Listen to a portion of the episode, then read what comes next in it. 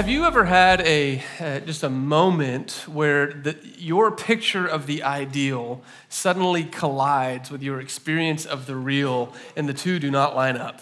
And disappointment is what comes out of it. You have this picture of the ideal, and it collides with your experience of the real, and the two just don't mesh. In fact, they just kind of completely compete with one another. I had a moment like this.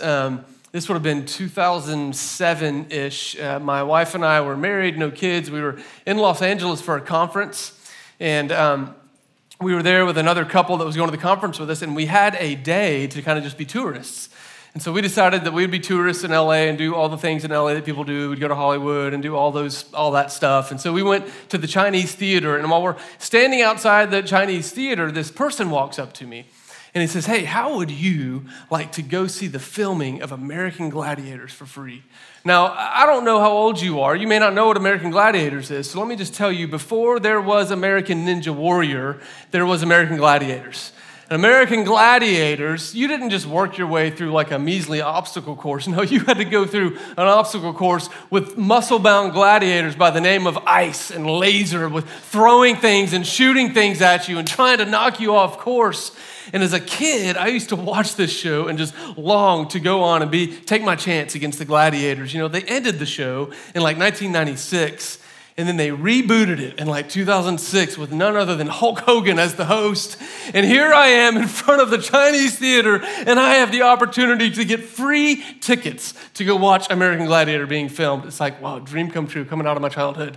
So me and my friend, we're like super pumped about it. Our wives, not so much. They're not super excited. They're like, "Wait a minute, you want to use our day in LA to go watch this dumb show?" We're like, "It's not a dumb show.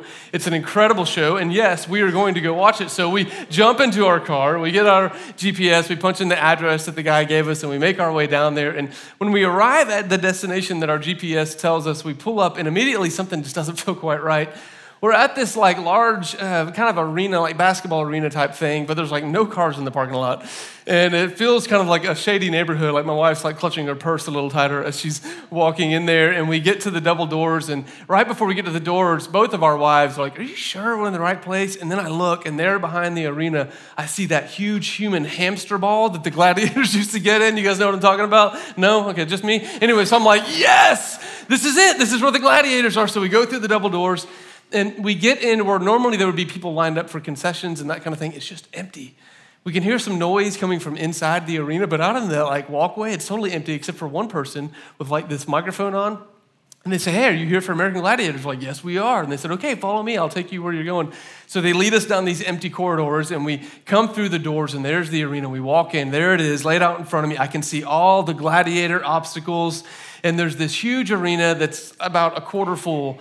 That's three-quarters empty, you know? So there's like people in the first like 20 rows, and that's it. And so we walk in and we sit down, and all the people that are in there, there's nothing going on the gladiator arena at the moment. And every person that's sitting in there is either on their cell phone, or they're like eating chips or talking to the people next to them. Nobody's looking at the arena until this guy comes out with like a bullhorn. And he starts shouting instructions into the bullhorn. I kid you not. He says, "Hey, everybody put your cell phones away. Everybody put your purses on the floor, put on your foam fingers, and start cheering in 3, 2, and the crowd just goes, "Yeah!" They all start cheering for American Gladiators because the cameras are on, and I immediately realized, oh, wait a minute. I thought this was like a live sporting event, and now I'm realizing that the whole thing is staged.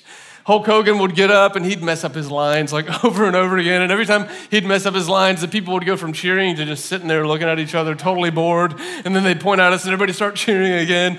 And we're like, what in the world? And then when the whole thing is over, the people sitting around us get up, and they just rush out of there to go get in line. And we say, "What's going on?" And this person stops us and says, "Oh, they're all going to get paid." I'm like, wait a minute. I thought I got a free ticket. All these other people are paid to be here, and I came with a free ticket thinking I got something great. And it turns out I'm the only sucker in the room that wasn't making money to be there to film this fake experience called American Gladiators. My childhood ideal of this live sporting event with incredible athletes suddenly just collided with my experience of a very real and very disappointing, phony setup. The whole thing was fake. You know, we have those moments, right, where this ideal, the picture we have, collides with our experience of the real, and it feels like a total letdown.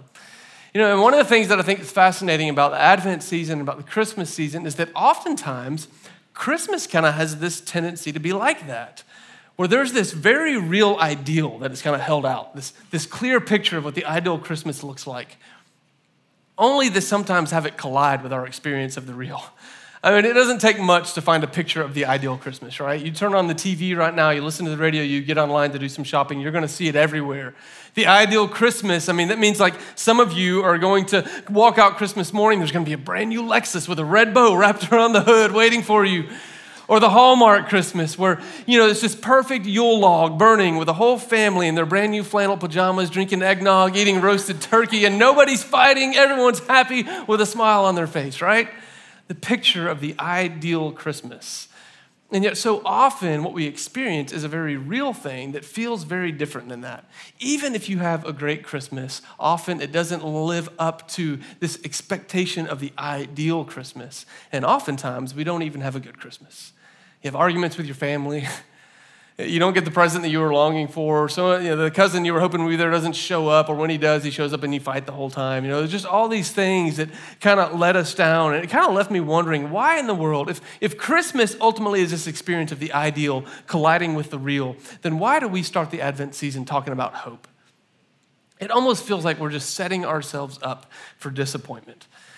And I think we find our answer for this in Matthew chapter 1. We're going to be looking at the genealogy of Jesus. Now, I'm just going to go ahead and tell you, we're not going to read the whole thing because our minds will just be swimming with names that don't mean much to us, and it's just kind of confusing. But I think in this genealogy of Jesus, in the family tree of Jesus, we see a picture of why Advent begins with hope, even in the face of having our pictured ideal shattered by our experience of the real. So let's look in Matthew chapter 1. Matthew chapter 1, I'm just going to start by reading verse 1, okay? This is verse 1 of Matthew 1. This is the genealogy of Jesus the Messiah, the son of David, the son of Abraham. And so Matthew starts right away by wanting to point us to the roots of Jesus' family tree. He says, this is the genealogy, this is the family tree of Jesus, the Messiah, and he says he's the descendant of Abraham and the descendant of David. And the reason that Matthew sets it up this way is he's trying to draw our attention, his reader's attention, to this fact that Jesus' family tree is rooted in the promises of God. That his family tree is rooted in God's promises. Here's what I mean, this guy Abraham, if you want to read his story, you can go to Genesis, starting in chapter 12. But Abraham, who when we first meet him in Genesis 12, he's just known by Abram. And in a time where there was no structured or systematic way of having a religion or pursuing God Almighty as we know him today, Abram is just this guy that God comes to him. God comes to Abram, a man who's in his late 80s, early 90s, no children, and God comes to him and he makes this promise. He says, hey, Abram, if you'll trust me, I want to show you, I am going to give you descendants. In fact, your descendants are going to be so numerous, you're not going to be able to count them, just like the stars that stretch across the heavens at night. So he gives him this promise of a large family of descendants. And he gives him this other promise as well. He says, hey, Abram, that family that I'm going to give you, through that family, the entire world is going to be blessed. That I'm going to let my blessing flow through your family to the rest of the world. Wow, what a promise. So that's the promise that Matthew's pointing to with Abraham, that this tree of Jesus' family is rooted in that promise. But then there's this other promise as well. He says he's also a descendant of David.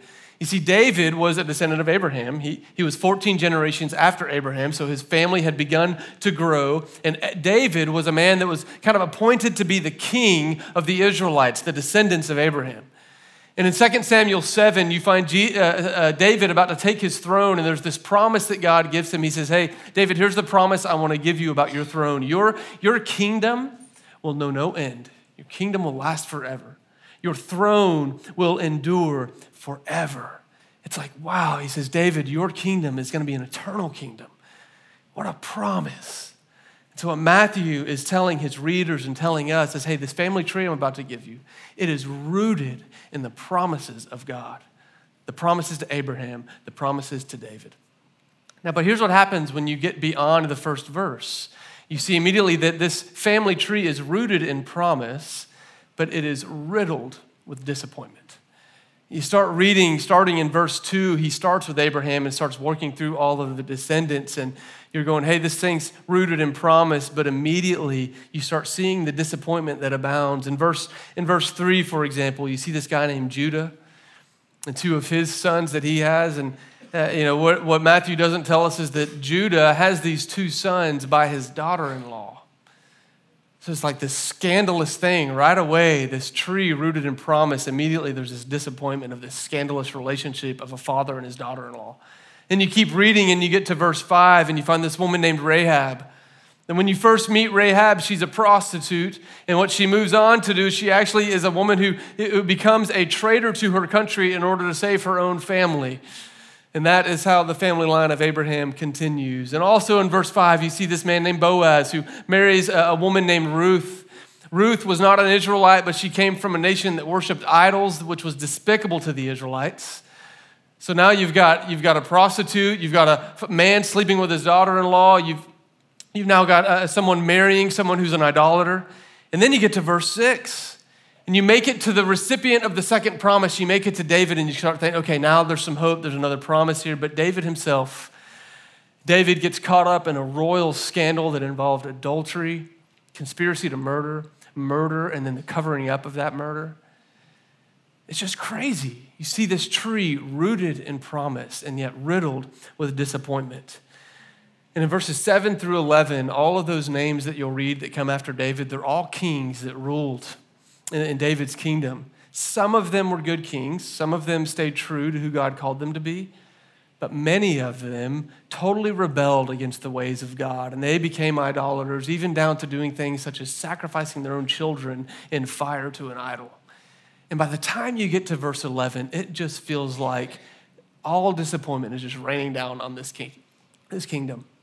See, in verse 11, it says, Josiah, the father of Jeconiah, and his brothers at the time of the exile to Babylon. You see, this kingdom that was supposed to last forever has been overthrown, and the people have been carried into exile into another nation. The kingdom that makes up Jesus' family tree has been chopped down, and what looked like a promising tree is now simply a stump of a promise, a stump of disappointment. And what we see here is this family tree that is rooted in the ideal of promise has collided with the experience of the real. Real failures, real betrayals, real heartbreak, real loss, real pain, real rejection, and it appears to have ended in the disappointment of failure in verse 11. As I read that and I thought about this week, I wonder, how many of us have been in that moment before? A moment where we have an ideal for something that comes colliding in with our experience of the real. It might be the ideal of that perfect marriage, the day that you say, I do, that comes crashing down after years of lukewarm intimacy, or maybe the discovery of unfaithfulness. The ideal of a new job. Maybe finally I'll feel like I have purpose and I have meaning, only to get the job and have your experience come crashing down under the weight of a cruel boss, unrelenting hours, or the day in and day out drudgery that comes with almost every job. Or maybe it's the ideal of college life, like I'm done with high school, I'm going to go be independent, and it's going to be great, and then it collides with your experience of the real, of the weight of schoolwork and the drama that sometimes comes in your social life in college. You can go on and on and on, all these places where we have this ideal that seems to collide with the real and results in disappointment. You see, when the ideal collides with the real, where we put our hope suddenly becomes of the utmost of importance. You see, where our hope is will determine how devastating the disappointment really is in our lives. And if we want to know where we put our hope, then we just need to ask ourselves, who is it or what is it that I am trusting to bring about the outcome in my life that I desire? Who is it or what is it that I'm trusting in to bring about the outcome in my life that I desire? Because that is the thing that you are hoping in. And the thing that you are hoping in will impact how much devastation you feel when you are faced with the real that doesn't line up with your ideal. You see, in Jesus' family tree, when we look at this, and we look at the very real people that were in his family tree, if their hope was in people's ability to make good choices and to be reliable, well, then they're only left for the biggest of disappointments as person after person seems to fail. If their hope is in the world's understanding of a successful kingdom, well, then there's nothing left to fill but disappointment and despair, because when you get to verse 11, that kingdom has been decimated and the people have been exiled. You see, but the hope of Jesus' family tree, it is not found in the people. It's not found in that physical kingdom. It is found where it is rooted. The promise of God is the hope of Jesus' family tree. You see, we get a picture of this hope, a beautiful picture from this random prophet named Isaiah. Isaiah lived about 750 years before Jesus. He was there to witness as this kingdom that was supposed to endure forever was beginning to crumble. He was there to witness as the people that were supposed to be the people of promise went into exile. And he gives us this beautiful picture of the hope that comes in God's promise in Isaiah chapter 11. If you have a Bible, turn to Isaiah 11. It's page 481, if you're using one of our Bibles, page 481. And I'm going to read just portions of verses 1 through 10 of Isaiah 11. Listen to what Isaiah says about the family tree of Jesus. He says, "A shoot or a sprout will come up from the stump of Jesse." Now, Jesse, in case you didn't know, Jesse was the father of David. So David is the recipient of that promise. So what Isaiah is referring to is David's family line. He says, "A shoot will come up from the stump of Jesse. From his roots, a branch will bear fruit, and the Spirit of the Lord will rest on him, the Spirit of wisdom and of understanding, the Spirit of counsel and of might, the Spirit of knowledge and the fear of the Lord, and he will delight in the fear of the Lord. He will not judge by what he sees with his eyes or decide by what he hears with his ears, but with righteousness, this state of right being in who he is, he will judge the needy. With justice, he will give decisions on behalf of the poor of the earth. He will strike the earth with the rod of his mouth, and with the breath of his lips, he will slay the wicked. Righteousness will be his belt, and faithfulness the sash around his waist." You see, Isaiah is pointing to this shoot that is going to come out of the stump of Jesse, that is going to rule the earth with righteousness. And then he keeps going in verses 6 through 9. He uses poetic imagery to show this picture of the utmost and perfect peace. He's saying it's going to be like the lion and the lamb laying down together. It's going to be like a small child leading a dangerous animal, a creature, a predator. He said there's going to be this peace. And in verse 9, he says, "They will neither harm nor destroy on all my holy mountain. For the earth will be filled with the knowledge of the Lord as the waters cover the sea." And listen to verse 10. "In that day, the root of Jesse will stand as a banner for the peoples. The nations will rally to him, and his resting place will be glorious." Now, I love this imagery that Isaiah uses. This idea of a tree stump that's been sawn off and something new coming from it. And this may not resonate if you've never seen the way that a tree functions when it's cut down. You know, many of us think that if you saw down a tree completely, then surely that means that it will die. You see, I learned personally this is not necessarily the case. My wife had me cut down a tree a couple years ago in our backyard. It was unsightly, and she didn't really want it around anymore, so I went back there and I chopped it down. I thought that was it. I chopped it down to a stump about this big, but one of the things that I learned is that the level of devastation that a tree experiences by being cut down all depends upon the health of the root system. That with healthy roots, a sawed-off tree will begin to sprout new growth. And I watched this happen, this little stump that I cut down. The next spring, I'm out there mowing my yard, and I see this little sprout coming out of that stump, and I'm like, there's no way. Like, that thing's going to die. You know, I chopped it down. And then I just kept watching as that sprout kept growing and kept growing and kept growing. And what I began to realize is that with a healthy root system, that stump can bear a new sprout that can grow into a tree that begin to bear fruit. See, the devastation that a tree experiences based on being cut down is found in the health of its root system. You see, with Advent begins with hope, because we understand that the promises of Jesus' family tree are not found in the people within that tree, but they are found in the promises of God. You know, if you were to read about Jesus' family tree up to verse 11, it would appear that all is lost, that there's no hope. But then you begin to read verses 12 through 16. And there's these other names, these random obscure names that we've never even heard of, this tiny little shoot or a sprout that's starting to come out of that sawed-off tree stump. And when you get to verse 16 of Matthew 1, it says, "And Jacob, the father of Joseph, the husband of Mary, And Mary was the mother of Jesus, who was called the Messiah. Jesus, the Messiah. Messiah is this word in the Hebrew language that simply meant anointed. And in the Greek language, it's the word Christos. It's where we get the name Christ for Jesus. It means anointed one. It carries with it this language of kingship. Because when they would anoint or put a new king on the throne, they would anoint his head with oil. And what Matthew is saying and what we know about Jesus is this is a new king in the line of David himself. Only this king, he is not anointed with oil, but just like Isaiah prophesied, he's anointed with the Spirit of God. And with the Spirit of God, he will exercise justice on the earth. That this new king will carry on the eternal throne of David, anointed with the very Spirit of God himself. And his name, Jesus itself, means that the Lord saves. The Lord saves. As king, Jesus, just like Isaiah prophesied in Isaiah 11, as king, he would strike the earth with the rod of his mouth. Jesus would show up and he would teach in such a way that it would just turn things upside down. That Jesus' teachings on this planet ultimately forever altered the course of human history. Do you know how different the world is today because of the teachings of Jesus Christ?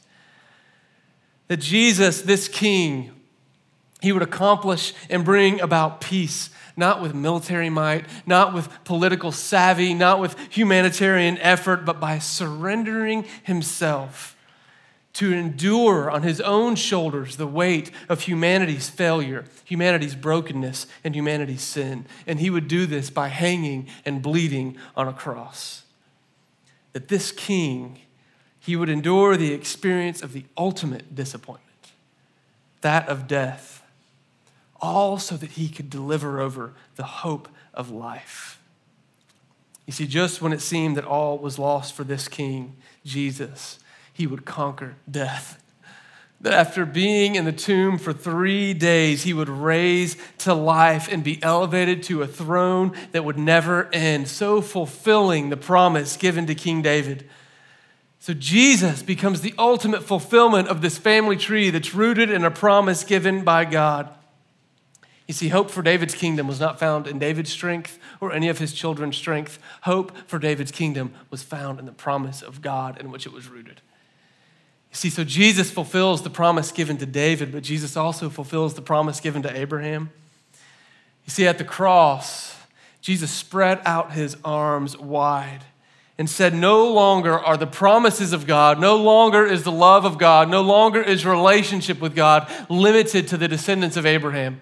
No longer is it limited only to the nation of Israel. Jesus said, no, by spreading my arms and dying on this cross, I have come to open the door so that all of humanity can be grafted into my family tree. This is the language that Paul uses in Romans 11.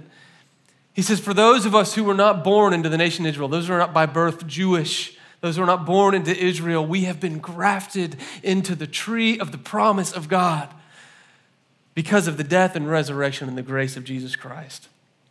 You see, through Jesus, all of us get to be rooted in the promises of God. You see, Advent is important because we remember the coming of Jesus at his birth, the very first Advent of God, when God came in the flesh, God with us, Emmanuel. The birth of Jesus shows us that the promises of God can be trusted, that God promised centuries before Jesus he was going to do it, and then he did it. He came as a helpless babe, born into a small town in the Middle East called Bethlehem. The promises spoken centuries before, God is saying, listen, these promises are going to come true regardless of what your experiences of the real feel like. The ideal of promise can be trusted regardless of what you're feeling. That every time we experience the real and it feels like the ideal is shattered, that the promises of God are at work under the surface to bring about the promises that God has made. You see, the birth of Jesus shows us that as our trust is rooted in the promises of God, then there is hope. It's in remembering the coming of Jesus that we find hope as well in the return of Jesus. You see, the promises that God made didn't stop with Abraham and with David. No, Jesus stepped into that. He fulfilled the promises of Abraham and David, and then he gave us some brand new promises. namely this, the promises of Jesus. He says, listen, here's what's going to happen when I take my seat on the eternal throne. He says, there's a time coming, Revelation 21, where I will bring a new heaven and a new earth, and all things will be made new. All of your experience of the real with its sadness and its sorrow and its brokenness and its death, all of it will be made undone as I make all things new. I will wipe every tear. I will take away every sorrow. I will reverse all death. I'm going to make all things new. This is the promise of Jesus. And as we look at the birth of Jesus, we say, man, we follow a God that can be trusted. He keeps his end of the deal. And so at Advent, we remember the birth of Jesus, and man, we long for and we expect and we have hope in the return of our King, because that is his promise. And here's what I love about the promise of Jesus, is that as we wait, as we long for, it's not just hopeless pie in the sky theology. No, you see, the promise of Jesus is not just that a time will come, but he says, no, the time has come, because as you wait, I will put my Holy Spirit living within you, that even as the real experiences that are disappointing come upon you, you do not have to be overcome, because I will live within you, and my promises can bear fruit in your life right now, right here, because of the gift of the Holy Spirit. See, the hope and the promises of Jesus, it brings fruit right now. When your picture of the ideal collides with your experience of the real, we can experience something beyond disappointment and beyond despair. That in the face of disappointments, we can have joy. Do you know that? That in the face of hate in our world, we can be marked by love.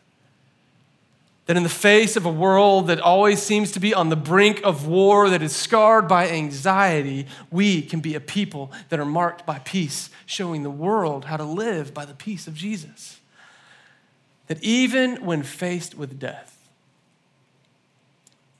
faced with the death of a loved one, whether it's in an untimely manner or whether it's because of ripe old age, we can have hope. Because Jesus promises life beyond this life. Jesus has conquered death, and Jesus keeps his promises. See, Advent is this time where we remember, because as we remember, we can have hope as we long. We look to the manger, the birth of Jesus, and let it fill our hearts with hope that Jesus is true and that Jesus will return and make all things new. So how do we do this? You know, we want to invite all of us as a church family just to enter into the Advent season to try something maybe different for some of you this year. You know, the Christmas season offers all kinds of distractions. There's all kinds of hustle and bustle and things that you've got to do to get ready for the holidays. And what we want to invite our church family to do is to try three simple things as we move into this season together. And I'll say them out for you, and then I'll kind of unpack them a little bit, but the three simple words are just to sit, to see, and to share. To sit, to see, and to share. Now, we're going to be putting stuff on our website to kind of resource you and help you with this. You can go to ethoschurch.org/Christmas, and we're going to give you some ideas and some suggestions for how you can enter into this season. And here's what we mean by sit, see, and share. So we start with sitting. Will we, as followers of Jesus, will we take the time this Advent season to take 5 minutes, 10 minutes, 15 minutes a day to sit and allow ourselves to be still, to silence our cell phones, to silence the voice of media always shouting at us and the voice of others? Will we sit and be still with Jesus? And there are a lot of ways to do this. You can sit with Jesus by reading Scripture. You can sit with Jesus through prayer, by journaling your prayers, by practicing something called breath prayers, which we tell you about on the website. There's lots of ways to practice sitting with Jesus. But as we enter into the Advent season, if we want to be a people marked by hope, it begins with us taking time every day just to sit with Jesus. The next thing that we want to do is we just want to see. As we sit with Jesus, will we ask him to help us see where he is actively at work and bringing about hope in this world? You know, I think so many times the hope of Jesus is right there around us, but we're so distracted by the busyness of this life that we get overwhelmed by the disappointments of this life. And I think often Jesus is trying to draw our eyes to see the hope that's there right in front of us if we would take the time to see it. So as we sit with Jesus, what we see, it may be a way that he's inviting you and to encourage someone else. It may be a way that he's inviting you to get to be a source of hope for someone around you, or it may be the way that he is actively working to bring hope into your life. But as we sit, let's ask Jesus to help us to see. And then finally, will we share? Sharing is this moment where whatever it is that you're seeing as you sit with Jesus, you just share it with those around you. Share it with your roommates that you live with. You share it with your family, with your spouses, with your kids, with your coworkers. You know, this is playing itself out. My wife and I have been practicing this we tried it last year for the first time in Advent. We're trying it again this year, where every night we sit with our kids. It's kind of a gong show. You know, they're 7 and 5 and a 1.5-year-old, so it's like they're just kind of crazy and they don't focus much, but we sit down every night. And we have a candle for each day leading up to Christmas that we light. You know, by the end of this thing, I'm gonna have 25 candles burning in my living room. I don't know what's gonna happen, taking out some extra fire insurance. But I'm lighting all these candles, one candle each day.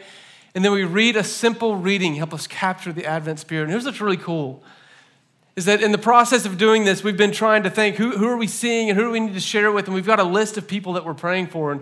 And two of those are some of our neighbors. It was just so cool. Last night, as we're getting ready to start our Advent moment of sitting with Jesus, there's a knock at our door and it's our neighbors. And they were coming by to encourage my son who had surgery on Friday. And she's a believer, he's not. They came in and they sat with us and they got to join with us in this Advent reading in this moment. Well, we never would have happened if Amy hadn't pushed me for us to start making some time in our life to sit and to see what Jesus is doing. And so I just want to invite you, as a church family, let's be a people this Advent who are marked by hope. And let's enter into that by taking the time to sit, taking the time to see where Jesus is at work, and taking the time to share what we see him doing. We're going to start that this morning. It's kind of what we do every week, right? I'm going to dismiss you in a minute, and you're going to go to the communion table where you're going to get the cup and the bread. And in that moment, I just want to encourage you as you sit with Jesus, let him speak into your life. Listen for the places where you need hope and have eyes to see what it is he's wanting to do in your life. And then let's get with one another and let's just share. Share with each other over the cup and the bread. Where do you need the hope of Jesus? Share with one another, where are the places that you need to be encouraged? Share with one another, where are the places that the Lord is letting you be an encouragement to someone else? And then take the bread and the cup together. And as we do this, of course, if you need prayer, if you need someone to talk to, if you're here by yourself, we always have men and women that stand over here at the Respond banner, and we would love to pray with you, to encourage you, just to hear you, whatever it is that you need. We are a family, and we do this with one another, and we do it together. So I want to invite you to just stand with me.